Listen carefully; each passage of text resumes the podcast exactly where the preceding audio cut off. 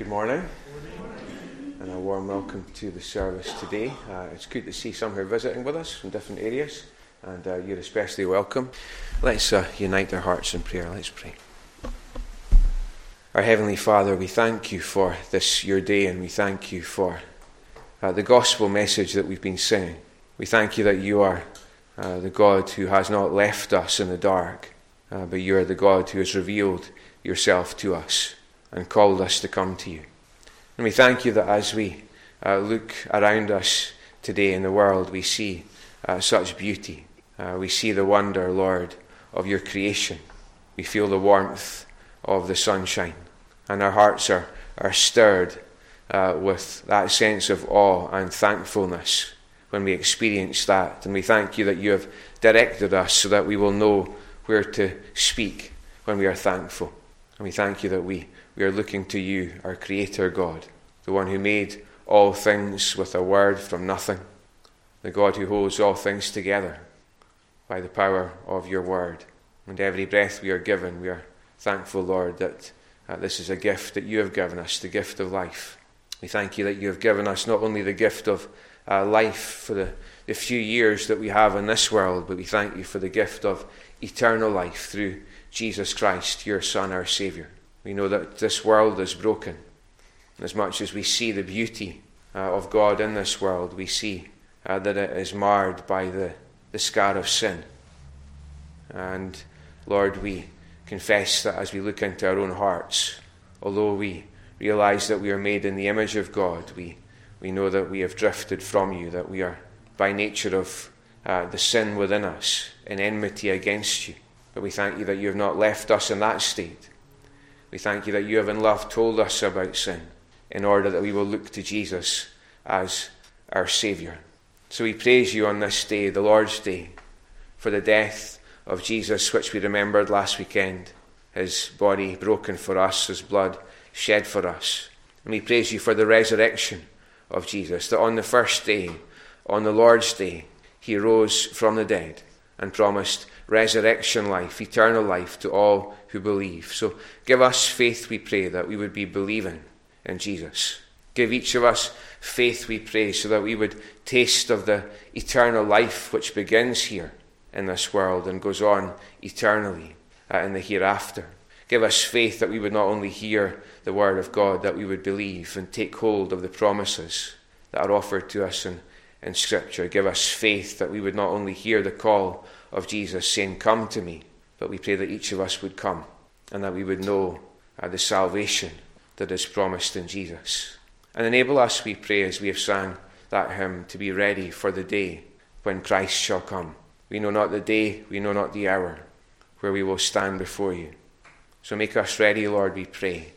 May we be those who are washed in the blood of the Lamb. May we be those uh, who are saved through the finished work of Christ and who are day by day serving the Lord Jesus uh, joyfully in this world that you've put us in. We pray, Lord, for those who are struggling today. Uh, we think of those who are absent from this place who would normally be with us, uh, some who have COVID and others who have different struggles. And we pray for each one as they come into our mind's eye. And we ask, Lord, that you would lay hands of healing upon those who are sick. We pray that you would uh, give peace to those who are troubled, that you would grant comfort to those who are grieving. And we pray, Lord, for uh, our nation uh, who have gone far from you. And we ask, Lord, that you would draw us back, that you would uh, enable those that you've allowed to be in authority over us to, to look to and to trust in and to call us to return to the Lord, who says, Return to me, and I will return to you. And as we look around in the world, as we see our TV screens and we see wars and hear rumours of wars, and as we can feel the anxiety of that, we pray uh, that you would be at work, Lord. And these places that may be far from us, that we feel helpless to, to have any influence uh, towards, and yet uh, as we pray, the hand of God moves. And we ask, Lord, that you would be bringing peace where there is war, and that you would be working in the midst of war, in darkness, that the light of Christ would be seen. So hear our prayers, take away our sin, and go before us in the rest of this day. Uh, enable us to be in worship as we gather together. And we ask all this in Jesus' name. Amen. So let's pray. Lord, we thank you for this day and we thank you for that true story uh, about Brendan. We thank you on that day that you, you uh, helped him to know what to do, that he could remember what he was told by Cami in that class, and that you gave him the courage to go out and, and do what he did. And we thank you, Lord, that uh, Jesus came into this world to, to seek and to save sinners. We thank you, Lord Jesus, that you uh, say to us, Come to me, uh, look to me, and be saved. So help us, Lord, we pray, if there's anyone here today who's, who's never yet taken the hand of Jesus and, and been pulled uh, out of the, the danger and pulled into safety, we pray that even today they would do that. And help us, Lord, if we're Christians in school or at home or wherever it is, to be telling other people uh, that there is a Saviour, there is one who can save us, there is one who can make us safe forever. And his name is Jesus. And he lived for us and he died for us and he rose from the dead so that we can be saved. So help us to take that message out, not just to hear your voice, not just to hear the message, but to act on it and to share it. And we pray all these things in Jesus' name. Amen. And we can turn in our Bibles to Luke chapter 19, please. We'll read from the beginning. Jesus entered Jericho and was passing through. A man was there by the name of Zacchaeus. He was a chief tax collector and was wealthy. He wanted to see who Jesus was, but being a short man, he could not because of the crowd. So he ran ahead and climbed a sycamore fig tree to see him, since Jesus was coming that way. When Jesus reached the spot, he looked up and said to him, Zacchaeus, come down immediately. I must stay at your house today. So he came down at once and welcomed him gladly. All the people saw this and began to mutter, He has gone to be the guest of a sinner. But Zacchaeus stood up and said to the Lord, Look, Lord, here and now I give half of my possessions to the poor. And if I have cheated anybody out of anything, I will pay back four times the amount. Jesus said to him, Today salvation has come to this house, because this man too is a son of Abraham. For the Son of Man came to seek and to save the lost. While they were listening to this, he went on to tell them a parable because he was near Jerusalem, and the people thought that the kingdom of God was going to appear at once. He said, A man of noble birth went to a distant country to have himself appointed king, and then to return. So he called ten of his servants and gave them ten minas. Put this money to work, he said, until I come back. But his subjects hated him and sent a delegation after him to say, We don't want this man to be our king. He was made king, however, and returned home. Then he sent for the servants to whom he had given the money in order to find out what they had gained from it. The first one came and said, Sir, your mina has earned ten more. Well done, my good uh, servant. His master replied, Because you have been trustworthy in a very small matter, take charge of ten cities. The second came and said, Sir, your mina has earned five more. His master answered, You take charge of five cities. Then another servant came and said, Sir, here is your mina. I have kept it laid away in a piece of cloth. I was afraid of you because you're a hard man. You take out what you did not put in and reap what you did not sow. His master replied, I will judge you by your own words, you wicked servant. You knew, did you, that I am a hard man, taking out what I did not put in and reaping what I did not sow? Why then didn't you put my money on deposit so that when I came back I could have collected it with interest? Then he said to those standing by, Take his mina away from him and give it to the one who has ten minas. Sir, they said, He already has ten. He replied, I tell you that to everyone who has, more will be given. But as for the one who has nothing, even what he has will be taken away. But those enemies of mine who did not want me to be a king over them, bring them here and kill them in front of me. Amen. And may God bless that reading of His Word to us. Well, let's uh, pray as we go back to the passage that we read. Lord God, we are conscious that uh, we are not able to see and hear and understand without the work of the Holy Spirit. So we pray, Father, that you would send the Holy Spirit, uh, that He would be active in us and in this place, uh, speaking to us, opening our eyes that we may see Jesus, that we may see our need of Jesus, that we may see uh, this world as well uh, that we are part of and uh, the reality of our state outside of Christ. We pray for the children in the Sunday school, uh, those who are here and those uh, who will be at home as well. And we ask, Lord, that uh, you would enable them in their early years to remember you, to trust you. We pray for the little ones in the creche uh, and those who haven't yet uh, reached the creche, uh, even the young ones that you know within the womb, uh, not yet born. Uh, we pray for them, Lord. We thank you that you're the God who knows us from conception. And we ask, Lord, that you would be working in the lives of these young ones, that they would grow up to know you and to trust you, to walk with you. And as we remember the young. We pray for those who are elderly, those who are feeling the weight of the years, those who would uh, desire to be with us in this place, but uh, who, who don't have the strength to be able to, to come. Uh, we ask that you would be near to them, on this day that you would minister to them. Those who are watching and, and others that may not be watching, those who may feel the confusion of the years. Uh, we thank you that when we are struggling to reach people, uh, you, in the power of the Holy Spirit, are able still to minister uh, to those who, who may be struggling in their minds, even. And we pray for them, Lord, as we think of them. We pray for the churches around us as well, all denominations where uh, Jesus is preached, uh, where the cross and the resurrection are preached. We ask, Lord, that you would be at work uh, for your glory and for the salvation of souls. So hear our prayers and help us, we pray, in Jesus' name. Amen. Luke chapter 19, and uh, we're focusing today uh, on uh, verses 11 uh, and following the parable of the 10 minas, or the 10 pounds, as it might be in some of the, the, the versions that you have.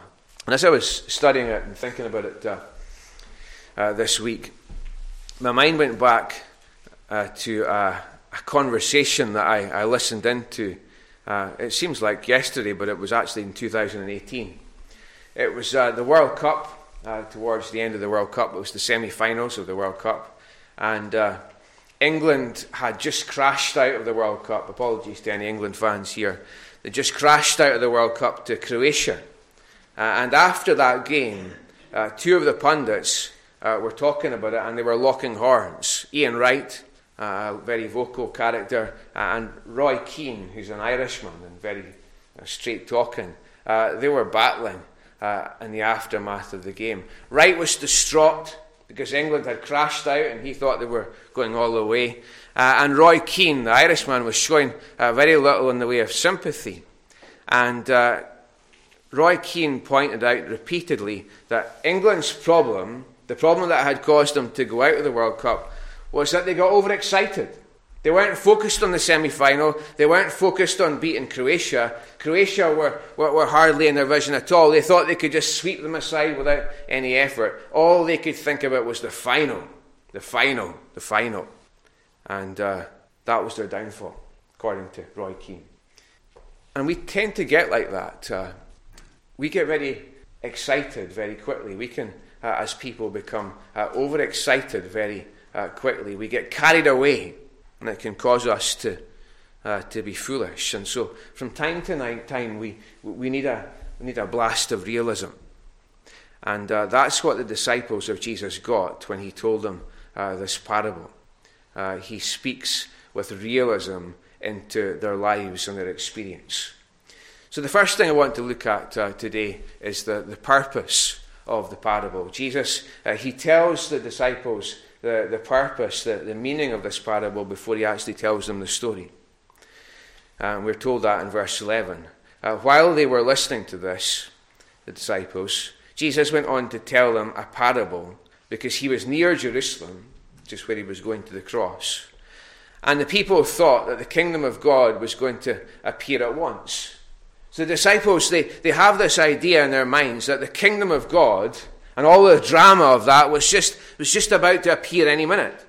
There was this huge excitement because of that. Now, when we ask the question, why were the disciples so excited? Uh, it's easy to see how they could become so excited because if we glance back over the previous few chapters as Jesus journeys in the direction of Jerusalem, amazing things were happening.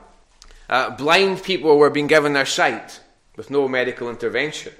Uh, lame people, those who had been able, unable to walk for, for, for decades, uh, were, were being given their mobility. Uh, sick people, uh, those who had leprosy and who were outcast, were being touched by Jesus and they were being healed. Uh, even the dead uh, were being raised by Jesus. And so there was huge excitement around Jesus. And there was a great buzz around Jesus. Uh, the, the crowds uh, were gathered around him, and the crowds were getting bigger day by day. And people were being saved. You know, even people like Zacchaeus, who was the most unpopular man in the, in the, in the, the town that he, he lived in, this, this unscrupulous tax collector, this, this uh, posh gangster, you know, he was saved. He was sought out and he was saved by, by Jesus. And so it's no wonder that the disciples, as they walked along with Jesus and observed all this, it's no much wonder that they were getting excited. Because they knew their, their, their Old Testaments. They, they knew passages like um, uh, Isaiah 35. And Isaiah, uh, we haven't got time to go there today, but Isaiah 35, uh, it, uh, it gives signs by which the Messiah could be recognized. It gave uh, an indication of the things one could expect that would show that the Messiah had come. And all the things that Jesus was doing,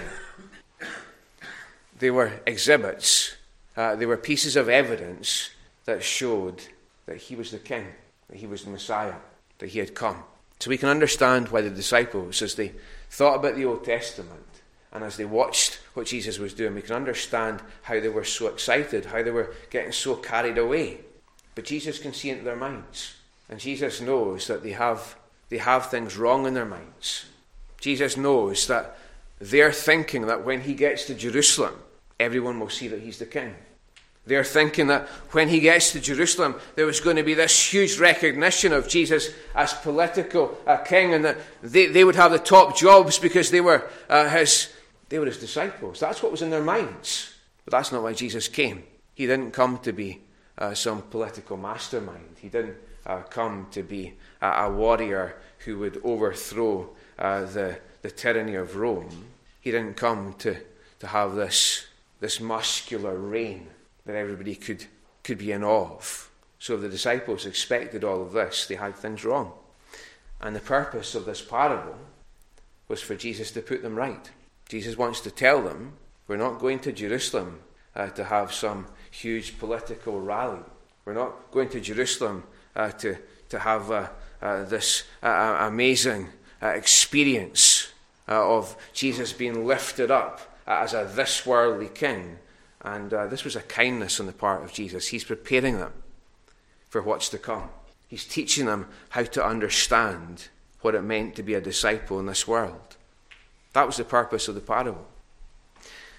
And you know, if, if you and I want to understand this world, if we want to understand what's going on in this world, we need to listen to Jesus.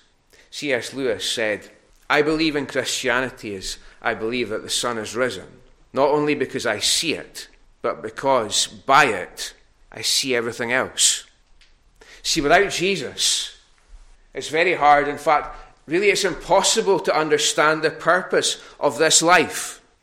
Without Jesus, we don't really know why we're here. We don't know the purpose of life. Uh, we may pursue money, we may pursue career success, we may pursue popularity, uh, but the more we actually accumulate of it, the less it means. The more we scratch our heads saying, I don't know why I'm here. I don't understand this world. To understand this world, to understand the purpose of life, we, we need to listen to Jesus. As we open the Bible, we are given direction on how we are to live. So, how are we to live? If we ask that question, how are we to live if we are disciples of Jesus? What do we need? Well, the next thing is uh, we need patience. Jesus tells us this parable to uh, he gives us the purpose of the parable, first of all. But uh, the second point is uh, uh if we are disciples of Jesus, uh, we need to have uh, patience. So, point number two is patience. Look at verse 12. Jesus said, A man of noble birth went to a distant country to have himself appointed king and then to return. Now, this is a story that everyone in that place knew. Usually, when Jesus would tell uh, parables, uh, they were made up stories. They were, they were just illustrations of what was going on around them.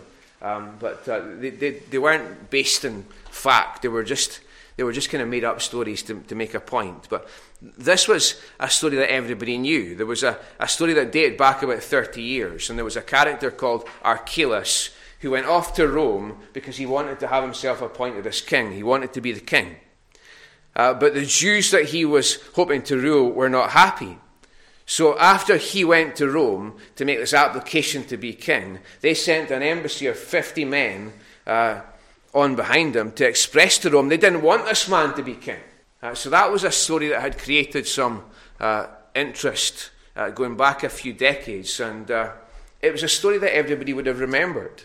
And Jesus uses it as an illustration here. He tells a, a story about a, a, man, a noble man, a man of, of uh, gravitas who went off to a distant country. And when he returned, he would be king.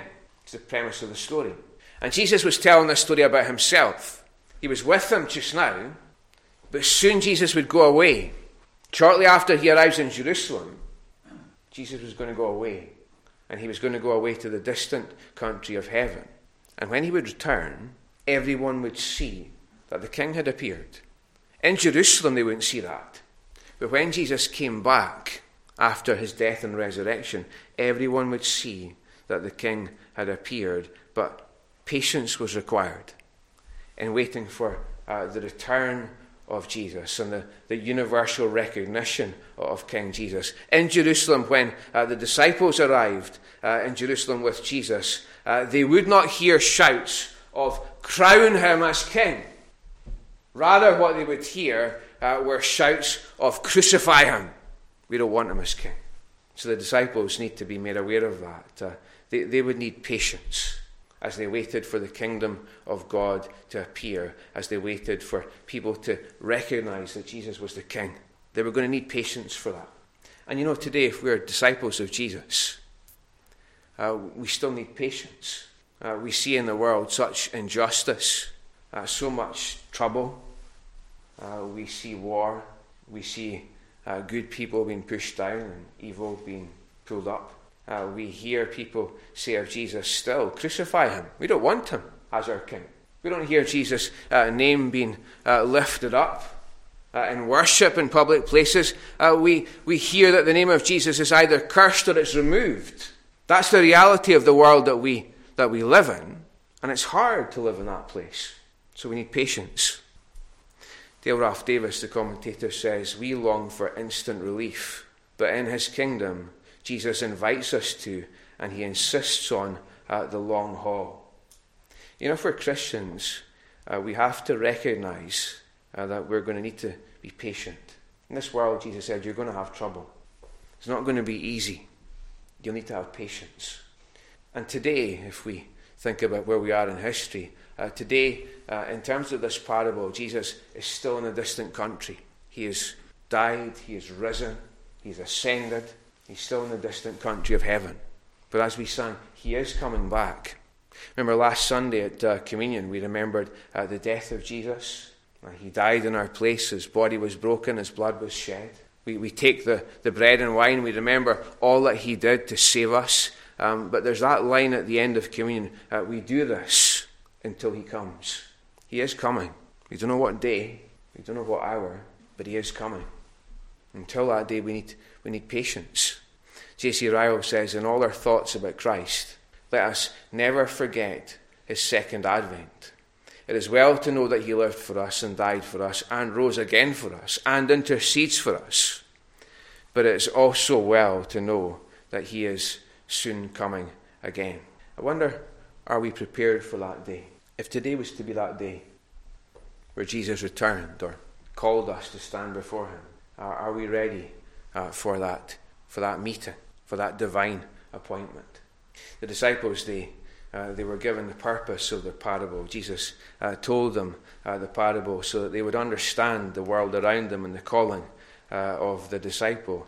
Uh, Jesus he he told them the parable so that they would have patience, so that they would follow him patiently.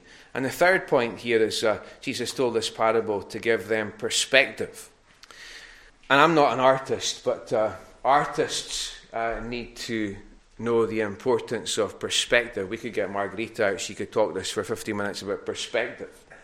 Um, keeping things in perspective from the, uh, the artistic point of view means that uh, when one is drawing a picture, uh, the, the things in the picture need to be uh, of the correct size and, and position in comparison with the other things. I'm not describing that very well, but I think you know what I mean. Perspective. Everything's got to be in perspective. Everything's got to be of the right size. You don't have things that are far away big and things that are close to you small. Otherwise, the perspective is all, all skewed. And spiritually, we need perspective. Spiritually, we need to, to, to make sure that Jesus is in the right place in our lives, that he is uh, the right size, he has the right uh, magnitude in our lives, he has the right position in our lives. And, and that's the lesson that's taught probably in the, the main part of this parable. Look at verses 13 to 15. Jesus tells us a story. And uh, in verses 13 to 15, uh, we see the master. Uh, he called ten of his servants and he gave them ten minas. Put this money to work, he said, until I come back. But his subjects hated him and sent a delegation after him to say, We don't want this man to be our king. He was made king, however, and returned home. Then he sent for the servants to whom he had given the money in order to find out what they had gained with it. So, that, so that's the story, that's the, the scenario. So, so what does this mean? Because it's not the most straightforward of, of parables. So let's try to figure out where, where do we fit in this? What does this all mean? Uh, well, who's who in this parable? Well, uh, the servants are us in the parable. Uh, and some are, are, are, willing servants. Maybe I should say uh, the master is Jesus. The servants are us. And some are, are willing servants who trust King Jesus and serve him gladly. And some are unwilling servants uh, who do not want Jesus to be their king and who rebel against him and say, I want to live my way. But the thing is, although uh, we hear these words in the parable, uh, we don't want this man to be our king. The, the fact is, Jesus is king. Whether we want him or not, Jesus is king. And whether we believe it or not, uh, this world is His world, His kingdom. And whether we're ready or not, Jesus is coming back one day to this world to see what we have done with the, the minas that He has given us. So, what are the minas? Well, the minas are the privileges that we enjoy uh, life, breath, a measure of health and strength, uh, knowledge of the gospel message, uh, no one in this room uh, either uh, doesn't have a Bible or can't get hold of a Bible. If you don't have a Bible, ask me, you'll have one by the end of the day. That's a privilege. It's a mina. Knowledge of the gospel message. People who've taught us about Jesus and, and his love and uh, our sin and our need to be saved and the cross and what Jesus did for us and the resurrection and the eternal life that's offered. Uh, all these privileges of, of the gospel uh, uh, and the gifts that God has given us, uh, they are wrapped up in this term minas we've been given us. Uh, Hendriksen, the commentator, says the, the nobleman's return and session with his servants symbolizes Christ's second coming, when he will demand of his servants that they render an account of the manner in which they have dealt with the gospel, and in this connection with the gifts and opportunities for service that were placed at their disposal. So we see ourselves in this. You know, we're servants of Jesus, some willing, some unwilling. We see the privileges that we enjoy. And the question that we're going to be asked on the day that we stand before Jesus is uh, what did you do with these privileges? What did you do with the message of the gospel? You know, on the day that we stand before Jesus, the questions he asks us are not uh, how rich were you, you know, or how famous were you, or how powerful were you, you know, how pretty were you, how big was your house, how nice was the decor, how much money did you make, what kind of car did you drive. They're not questions that, that will feature on the day that we stand before Jesus. How many letters did you have after your name? Not interested. They're not questions that are going to feature uh, in that meeting that we have with Jesus. The questions that we're going to be asked are how did you use the life that I gave you? Did you trust me?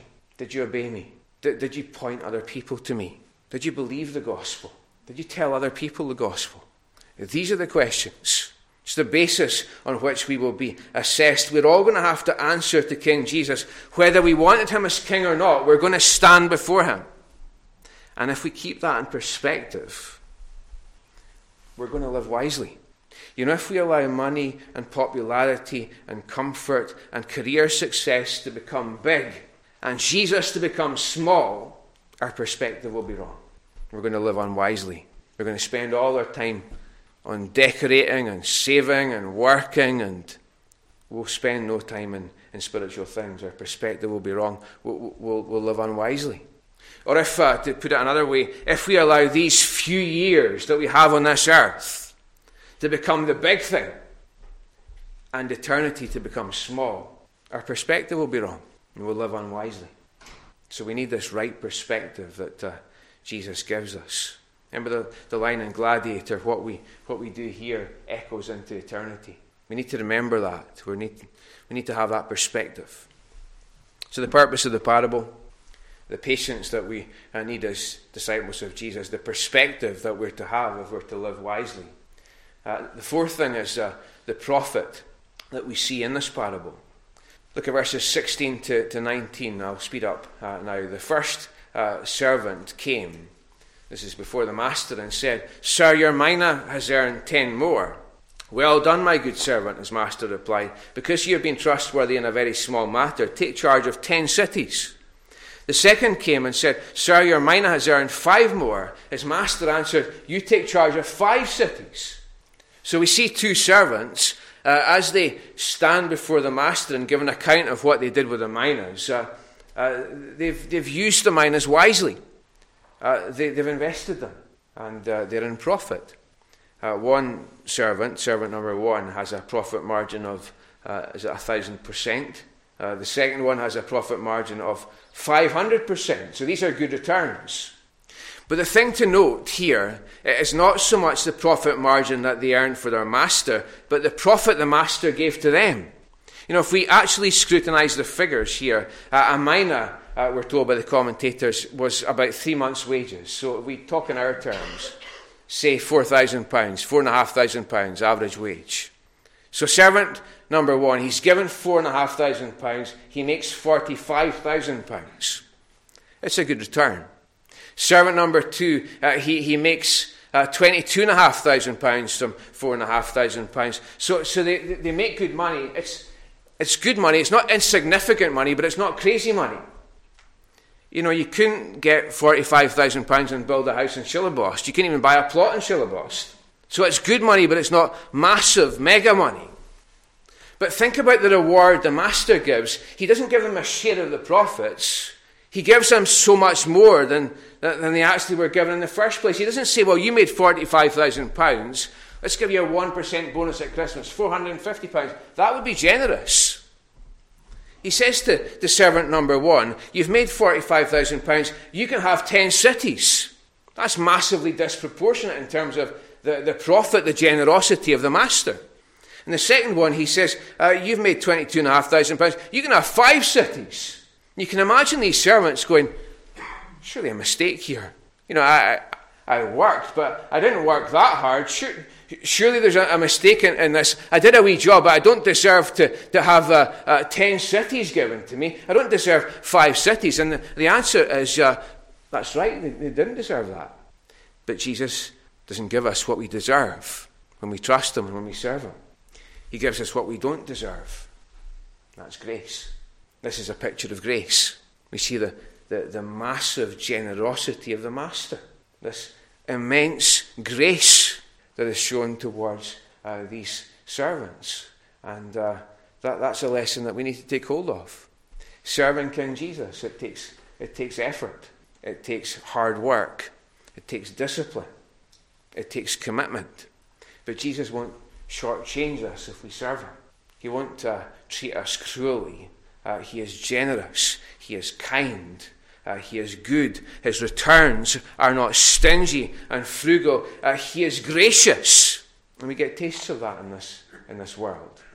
Um, but we, we, we enjoy the full measure in, in the world to come. And if you want a picture of, of grace at work, uh, the grace of God at work, um, we just need to glance back at the previous verses. Uh, Zacchaeus, he's been, he's been zapped by God's grace. The old Zacchaeus is squeezing everybody he meets for every last penny he can get out of them.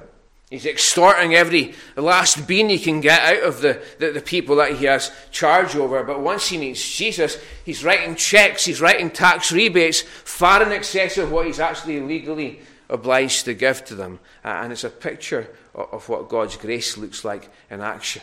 It's lavish, it's transformative. Of course, the, the high definition picture of God's grace is not seen in Zacchaeus, it's, uh, it's seen in Jerusalem in just a few days, where Jesus would become poor so that we could become rich, where Jesus would become sin so that we could be saved. Did we deserve that? Of course we didn't deserve it. It's all of grace. We profit eternally from the blood of Jesus that was shed on the cross. It's grace. So we see here uh, profit. The profit the servants make, but more importantly, the profit that they receive graciously uh, from the Master. And the final point, my time is gone, but I think I would be unfaithful if I finished uh, without dealing with this point. Uh, the final point is punishment. And if you look at verse 20 to verse 27, uh, we see uh, that this parable finishes with a warning about punishment. The third servant comes, verse 20, and said, Sir, here is your mina. I've kept it laid away in a piece of cloth. I was afraid of you because you're a hard man. You take out what you did not put in, reap what you did not sow. His master replied, I will judge you by your own words, you wicked servant. You knew, did you, that I am a hard man, taking out what I did not put in and reaping what I did not sow? Why then didn't you put my money in deposit so that when I came back I, I could have collected it with interest? Then he said to those standing by, Take his mina away from him. Give it to the one who has ten minas. Sir, they said, he already has ten. He replied, I tell you that to everyone who has, more will be given. But as for the one who has nothing, even what he has will be taken away. But those enemies of mine who did not want me to be king over them, bring them here and kill them in front of me. It's serious words to finish. And it's totally counter to the way that we would present a point. You know, every lesson in public speaking would say you finish on the positive. If you need to mention negatives, yeah, by all means mention them, but uh, move to the negatives quickly, put them in the small print, but major on the profit, major on the positive. A, a PR expert would say to Jesus, uh, in terms of this parable, um, major on, on, on the gain, major on the grace, finish on the grace. But that's not what Jesus does here. Uh, his final word in this parable is a, is a word of punishment. Uh, we see a servant, servant number three, who either doesn't know King Jesus or, or who's lost sight of King Jesus and uh, has no real understanding of the character of the master. We see a servant uh, in these verses who wastes his life uh, who, who takes the gospel and, and hides it away, doesn't act on it, doesn't share it.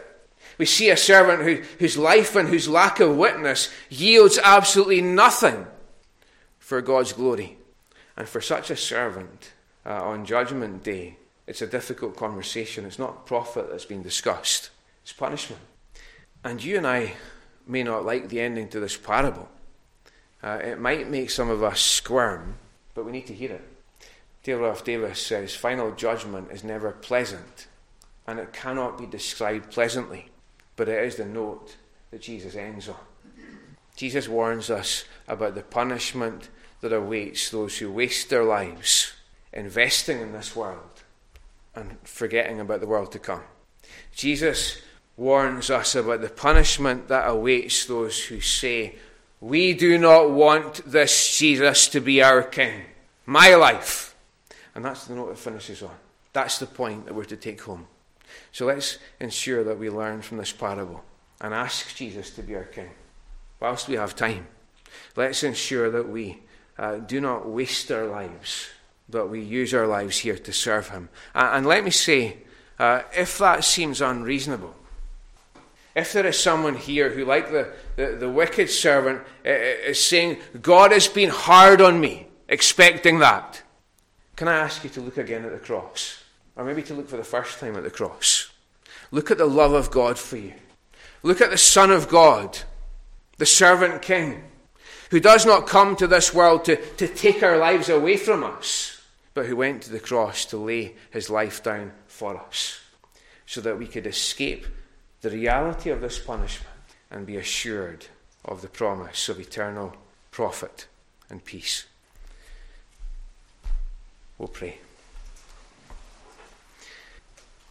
Lord God, we pray that whilst we have time, uh, we would ask Jesus to be our King. Break down the rebellion in us, we pray. Break down the spirit that would say, We do not want this Jesus to be our King, break through the selfishness that would cause us to focus on our own comfort and the, the very few years that we have in time. Holy Spirit, we pray that you would open our eyes, that we would see uh, the reality of uh, punishment for those who turn away from Christ and the peace and joy and grace that is promised to those who trust Him. We pray this in Jesus' name. Amen. And now may the grace of our Lord Jesus Christ and the love of God the Father and the fellowship of God the Holy Spirit be with us all now and forevermore. Amen. Amen.